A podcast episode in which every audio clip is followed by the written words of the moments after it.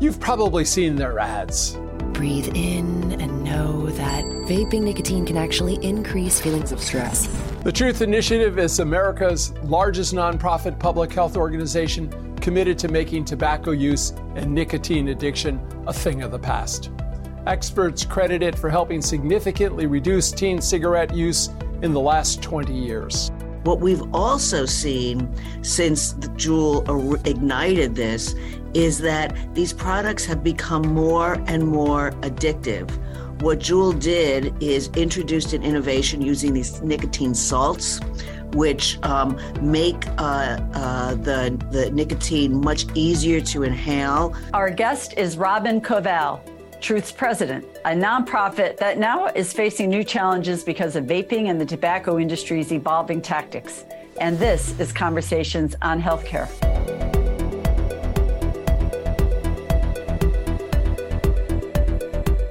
Well, welcome, Robin Koval, to uh, Conversations on Healthcare. Thank you. It's a pleasure to be here. Yeah, you know, you and your allies are celebrating a lot of victories right now in New York and California and several other states reached a settlement worth nearly a half a billion dollars against e cigarette maker uh, Juul Labs.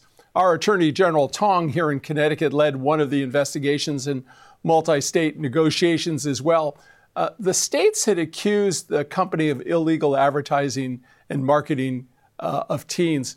Maybe you could tell our listeners what exactly the company was doing. Well, you know, in this case, as well as in um, a number of cases that have been settled before. Um, you know, what we know through multiple um, investigations is that Juul um, targeted young people um, through their advertising, uh, had many social media influencers working for them, uh, young people.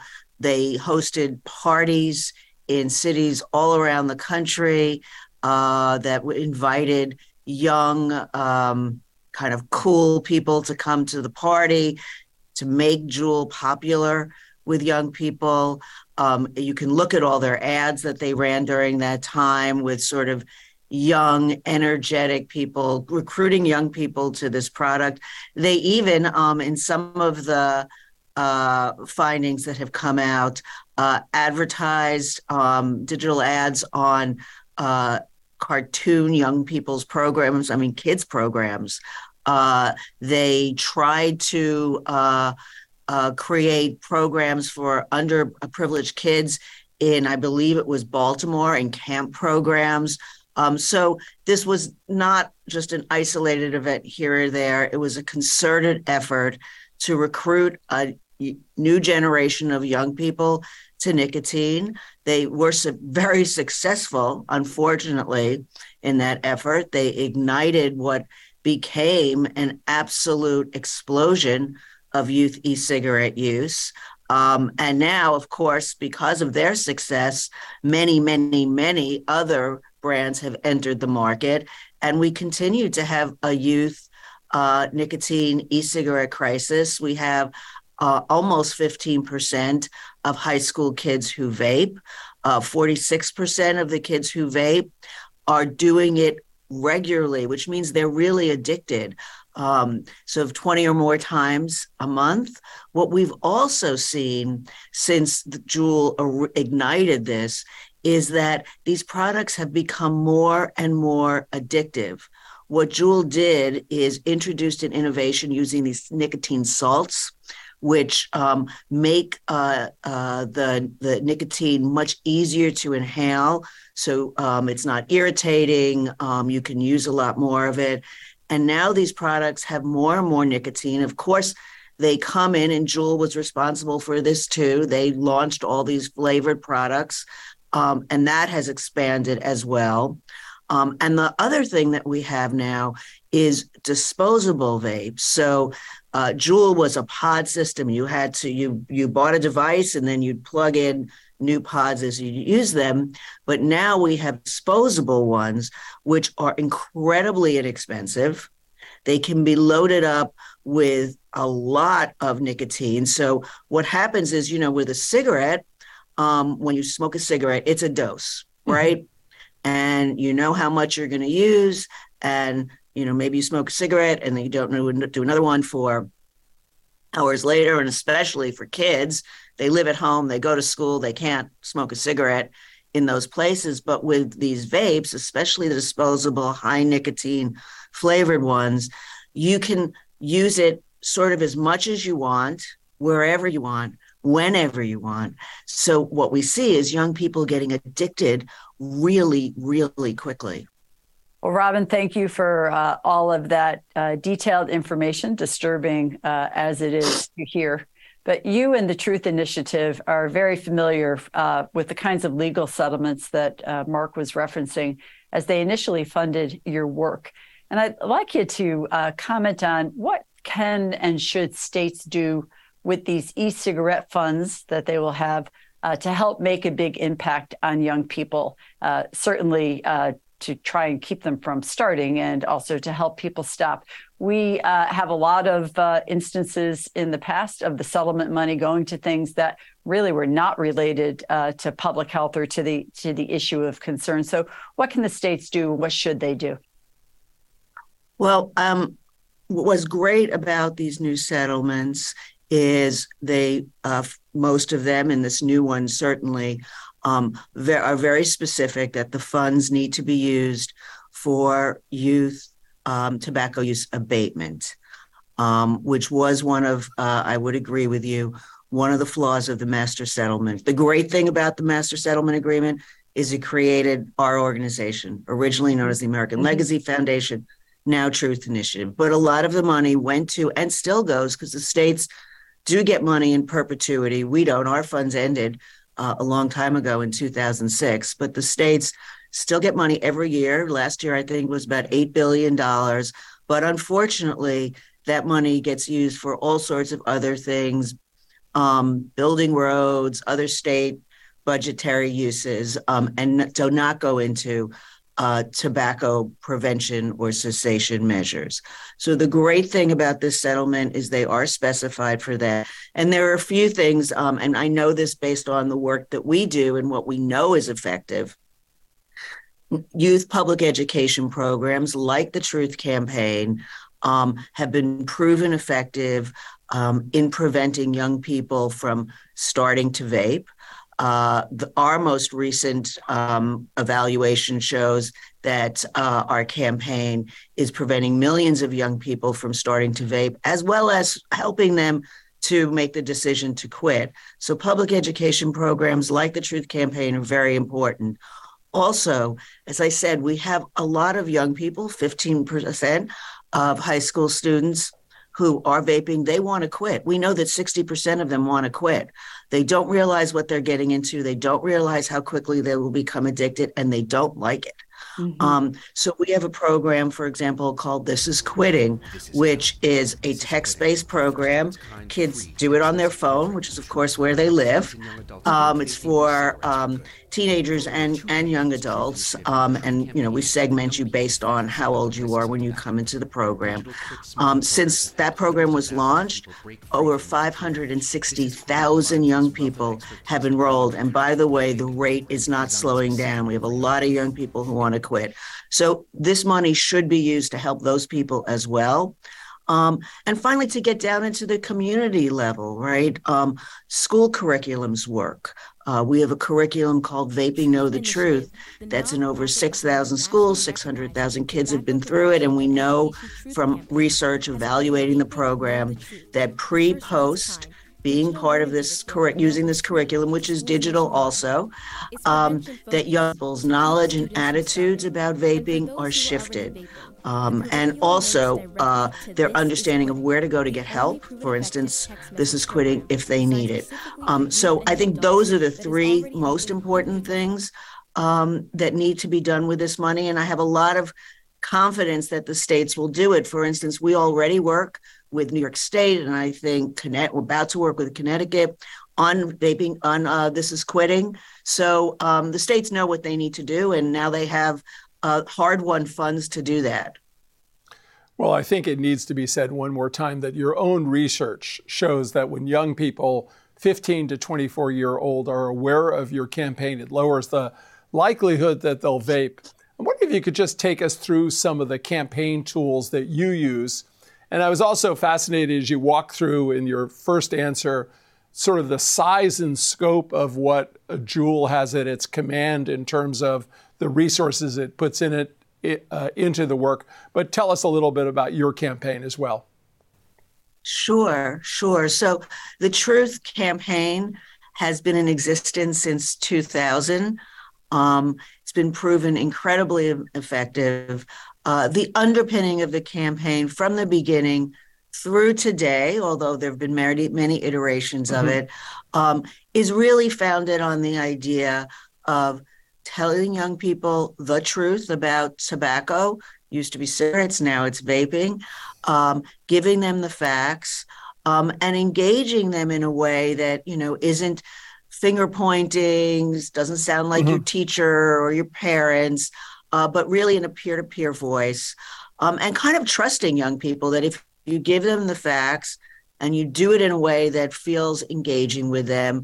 Um, a, they will hear you, and B, today, what's so important, so much of what we do is through social channels, um, digital channels is they will share the message themselves with their peers. Um, and we love that.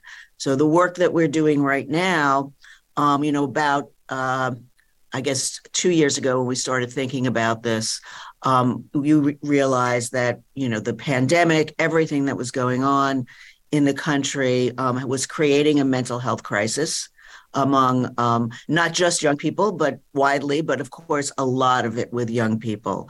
Um, and that we know from research that um, nicotine actually makes uh, can amplify depression anxiety makes stress feel worse and here's the funny thing or i should say the sad thing is the tobacco industry through years of marketing has um, put disinformation out there that makes young people believe that vaping, the use of nicotine will actually help alleviate their stress, um, which is in fact the exact opposite. Mm-hmm. So we began a campaign um, in October of 21 called It's Messing with Our Heads. Um, which is really helping young people to understand the very thing you might be using to help you cope in this very complicated world that they are in um, is actually making it worse. Um, the first thing we did is we launched um, a fake vape company and we called it Depression Stick. Uh, much like a cigarette, you know, is known in common uh, slang as a, a cancer stick. Um, the, the the reality is a vape is literally a depression stick. So we launched this fake company um, to get attention and to call a vape exactly what it is. Um, We've continued that effort um, with something we now call breath of stress air, because again, we believe in telling the truth and calling it like it is. And every time you take a hit off a vape, you are literally getting a breath of stress air. It's been very, very successful. Um, we also use a lot of influencers. Um, because it's not just what we say, mm-hmm. but we like to take um, advantage of the fact that there are a lot of young people out there who want to share their stories um, and use their channels to talk to their peers. So, for instance, we just did an effort with a young woman. Her name is McCall Mirabella. Uh, we found her because she actually organically, we didn't even know who she was, decided to record her quit vaping story. She came to the attention of, I think it was Good Morning America. They put her on their show. She has millions of followers. And we connected with her and said, hey, would you like to do something with us? Would you like to help others quit? And it's been an incredibly successful effort. We're doing things with other influencers now. We're just about to launch one with a gentleman named Eli Stone. Um, so, you know, we of course want to be in the culture. Uh, the other thing that we do is we really believe in tell the, telling the stories of young people who are quitting. So we have a series of um, real life testimonials of young people who are going through the This is Quitting process. They sign up for the program. We record their journeys.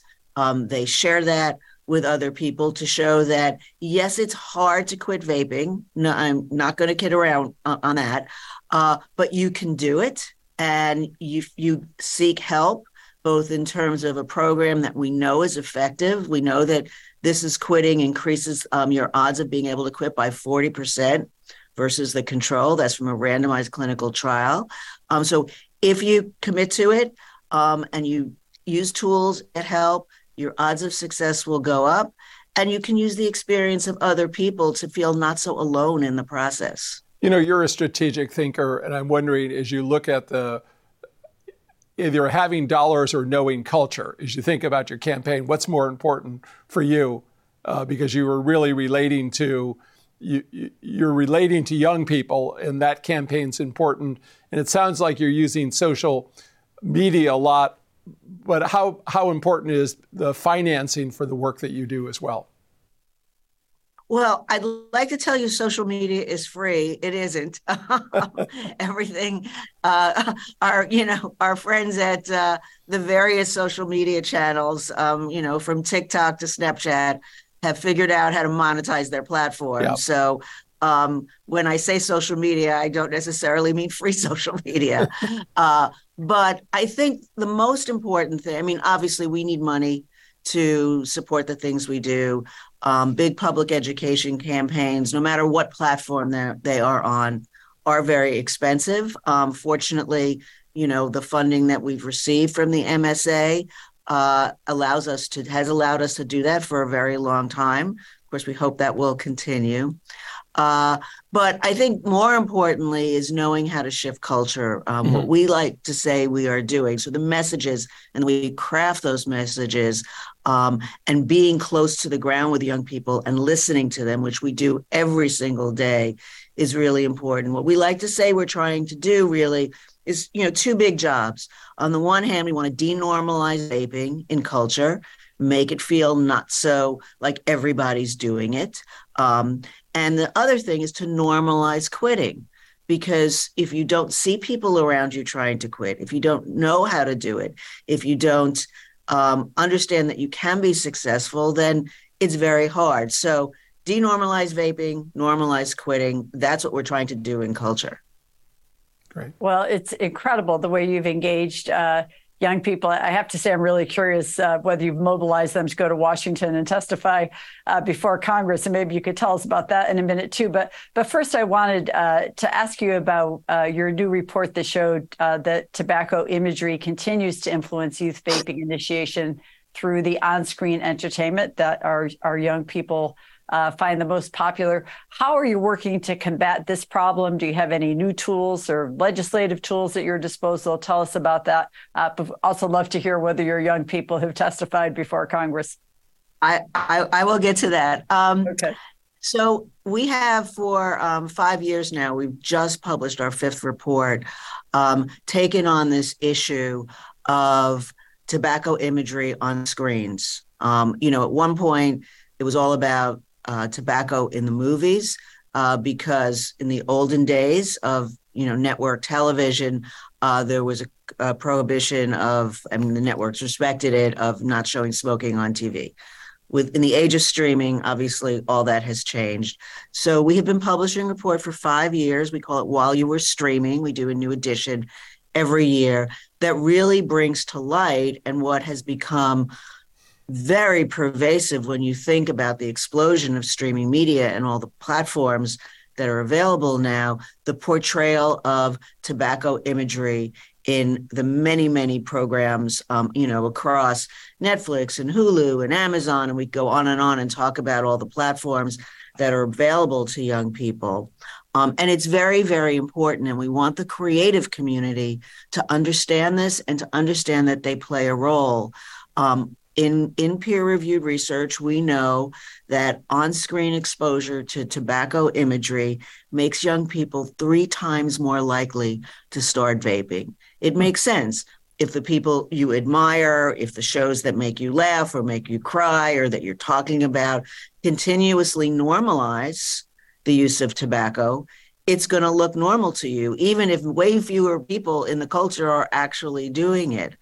Um, and uh, you know it's it's pretty pervasive. For instance, in this year's report, we found that 60% of the 15 top shows that young people were watching across multiple platforms contain tobacco imagery.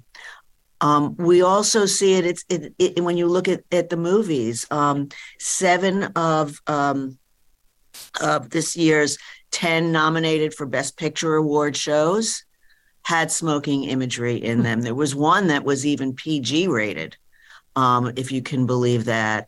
Um, and, you know, a lot of this imagery um, is in shows, as I said, the top shows for young people, and shown in ways that is very appealing to young people. So a number of these shows um, are animated, things like, you know, The Simpsons and Bob's Burgers and other shows like that, which are very appealing to uh-huh. young people. Or even if it's not an animated show, one of the worst offenders over the years, although I will say um, Netflix did a little bit better this year, mostly because they didn't have a new a new season of Stranger Things.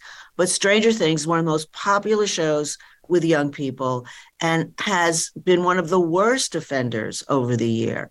Uh, Rob, the, the Robin, can I ask? You know, can oh, I ask you? Are they is the is industry paying for placement of the products in these shows? We don't know. We have no um, knowledge of that, so I don't want to insinuate that okay. they are um, and um, perhaps not. I mean, you know, we've we've all often said like, you know, um, don't be an unpaid spokesperson. And in fact, what a lot of the um, uh, on-screen talent, as well as the, all the creative people, you know, behind these shows, and of course the platforms that put them out there, is um, you are if you are not being compensated, and let's assume they're not by the tobacco industry. You are literally becoming an unpaid spokesperson for this industry, which is, I mean, just as bad. And and what I think we we hope to enroll the creative community with us. Um, you know, one of the things we like to make very, very clear.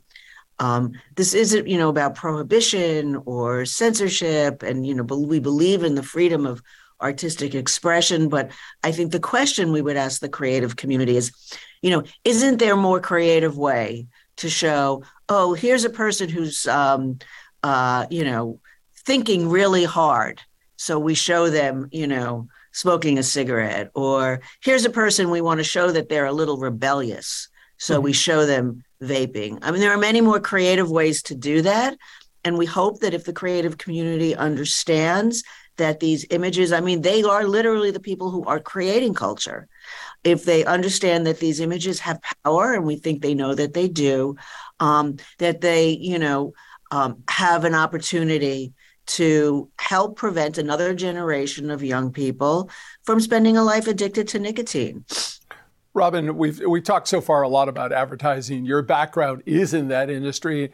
In fact, the American Marketing Association named Truth as the most effective brand of the year. Congratulations! Uh, but we have a lot of challenges in public health. I, I don't want to take you out of your lane, but I, I, I, need to get your thoughts about how well places like the CDC did in addressing the issues around COVID. You obviously were in the same world that all of us were, and you have that unique uh, perspective in terms of marketing.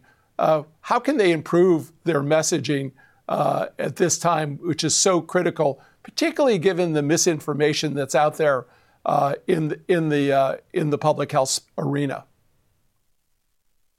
Well, um, that is a little out of my lane, but you know, I will say, as it, it pertains to you know what the CDC is doing in the tobacco space and the FDA too, um, there's some you know good things and and some areas where we need we need help. Um, you know, CDC runs a, a, pretty effective effort called Tips for Former Smokers um, that is all about helping um, adults to quit smoking. Um, and, you know, through the years, uh, they have helped a lot of um, adult smokers find their ways to quitting. Uh, but that's an effort that is always at risk of being defunded. Um, and so, you know, I think it is important. We know that public education works. We we know it works for young people. We know it works for adults. Um, and perhaps I would say, you know, thinking about, you know, your question about just um, public health issues in general, it is important to tell that story compellingly to the public so that they have the facts. Um, you know, certainly in tobacco, we're going up against an industry that spends billions a year. Um, and all of us in public health, including these government campaigns, are a drop in the bucket compared to the messages of others. So that's really important. And the other thing that I would say is, you know, we are looking for the FDA, who has authority over the regulation of tobacco, um, to there's a lot of important things on their plate that we are really hoping that um, you know they can move this year. For instance, right now we're waiting for them to issue a final rule to take menthol cigarettes off the market. That is one of the most important things we can do to save people's lives.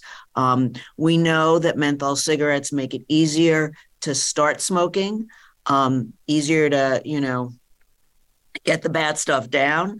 Um, we know that um, menthol is in this country a social justice issue. Nine out of 10 um, Black people who smoke smoke menthols. That's not an accident. It's because the tobacco industry aggressively has marketed that that community over decades. Um, so that's something we really need the FDA to do. Um, they have promised to get a rule out this year. Uh, we, you know, are um, uh, want to hold their feet to the fire for that. Uh, another thing, you know, we're really, really um, uh, pressuring FDA along with all of our partners in this space to do is we need to get rid of all of these flavors, mm-hmm. not just menthol um, in cigarettes. We need to get rid of all of these flavors in vape products. There's um, no strong evidence that flavored vapes help adults to quit. On the other hand, we know that 80% of kids who vape vape flavors.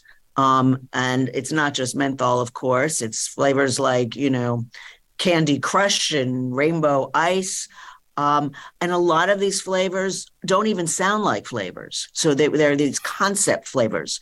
So, yes, a flavor like Rainbow um, Rainbow Breeze um, it's a way of getting around rules of calling something menthol or mint or things that the FDA might not allow, um, but signaling, hey, this has a, a, good taste and it's cooling too. So um, there's a lot of things we're looking for FDA to do. Um, to speed along the um, PMTA process, which is the process. It's a pre. It's supposed to be a pre-market approval process. So every e-cigarette on the market is supposed to go through a pre market approval process before they can put their product on the shelves um, because of a lot of complications, which we don't have time to talk about today. That has not been the case. The number one product on the market right now, Vuse Alto, which is a, a product from RJ Reynolds, is illegally on the market. It has over, I believe, a 30% market share because it has not received FDA pre market approval yet. So, yes, um, we have a lot of confidence in the FDA. They have a great new leader um, in the Tobacco Center named Brian King. Um, we think he's on the right path, but he has a big job ahead of him. Well, that's great. Thank you, Robin uh, Koval, uh, for your many years of service and your leadership on these important public health fronts. And thanks to our audience for joining us as well. They're more online about conversations on healthcare, including a way to sign up for our email updates. Our address is chcradio.com. Robin, thank you again for joining us today. That was spectacular. Yeah. Thank you so much. Thank yeah. you. Thank you.